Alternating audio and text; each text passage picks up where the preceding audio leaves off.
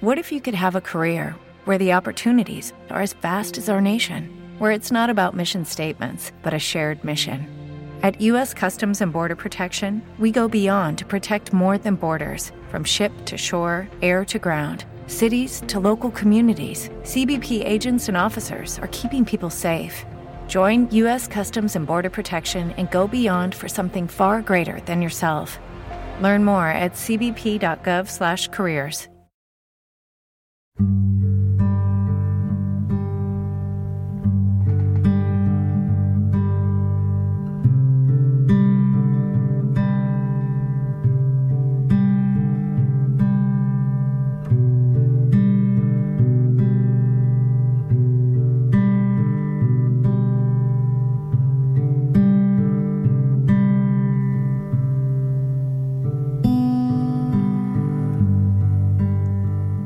Good morning and welcome to Morning Manna.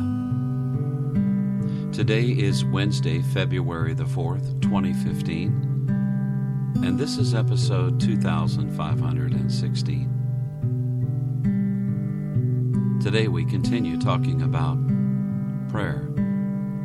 And today we begin looking at prayer in the life of the Apostle Paul.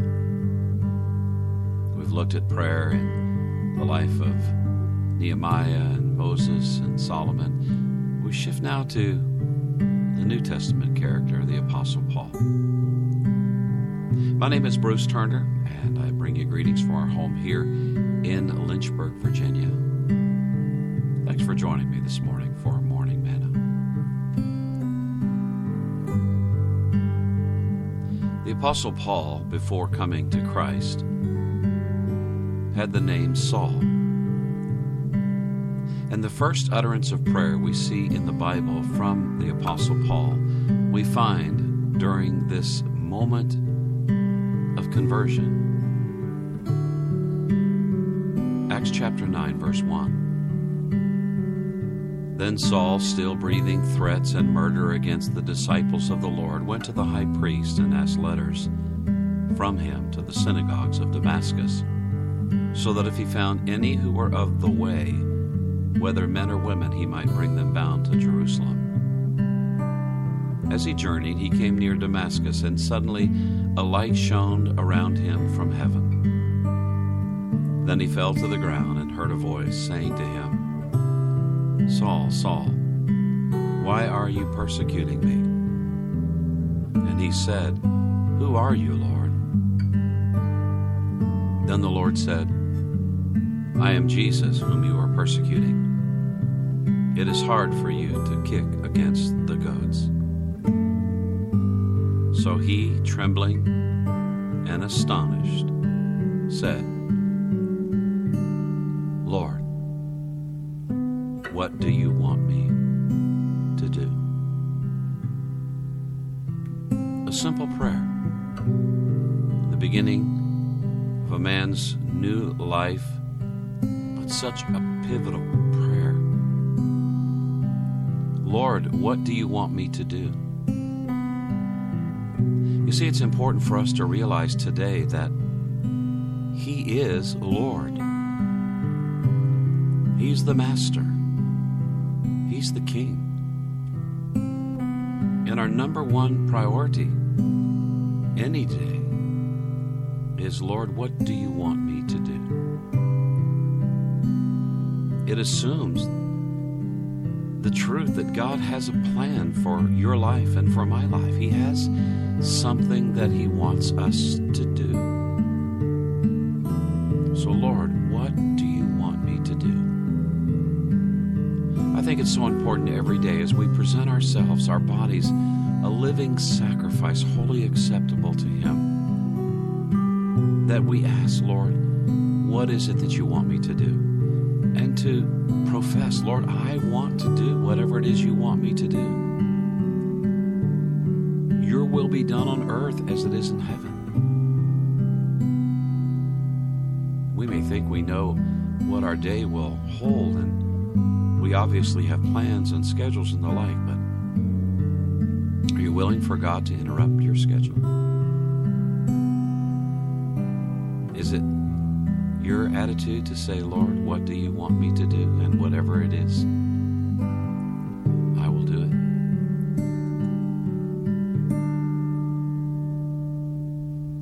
William Gurnall said this Sometimes, perhaps, thou hearest another pray with much freedom and fluency, whilst thou canst hardly get out a few broken words. Hence thou art ready to accuse thyself and admire him, as if the gilding of the key made it open the door better.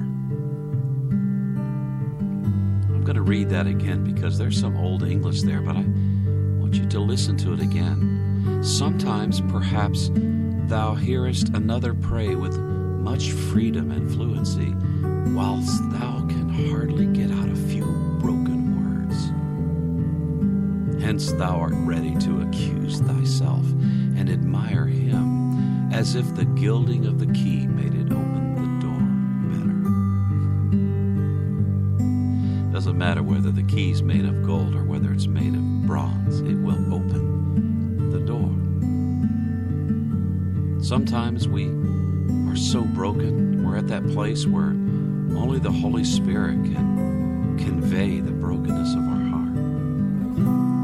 just wants us to come to Him. It matters not the fluency or the freedom or the well chosen words, the grammar, if you please. It just matters that we come to Him. And that we come to Him every day and say, Lord, what do you want me to do? So, Lord, what is it that you want me to do today? Show me and help me to be willing to walk in obedience to you. In Jesus' name, amen. Our website, morningmanna.com. My email address, bruceturner at gmail.com. If you'd like to offer any feedback or like to share a prayer request with me, you can follow me on Twitter. I'm Bruce S. Turner. On Facebook, Blue Ridge Bruce. There's a YouTube channel out there as well. If you do a search, you'll find me there. SoundCloud, Google Plus. Those are all the places that we share Morning Manna. And it makes it easy for you to like and share as well. So thanks for joining me today. As the music plays out, spend some time in His presence. Till tomorrow morning, this is Bruce reminding you to choose joy.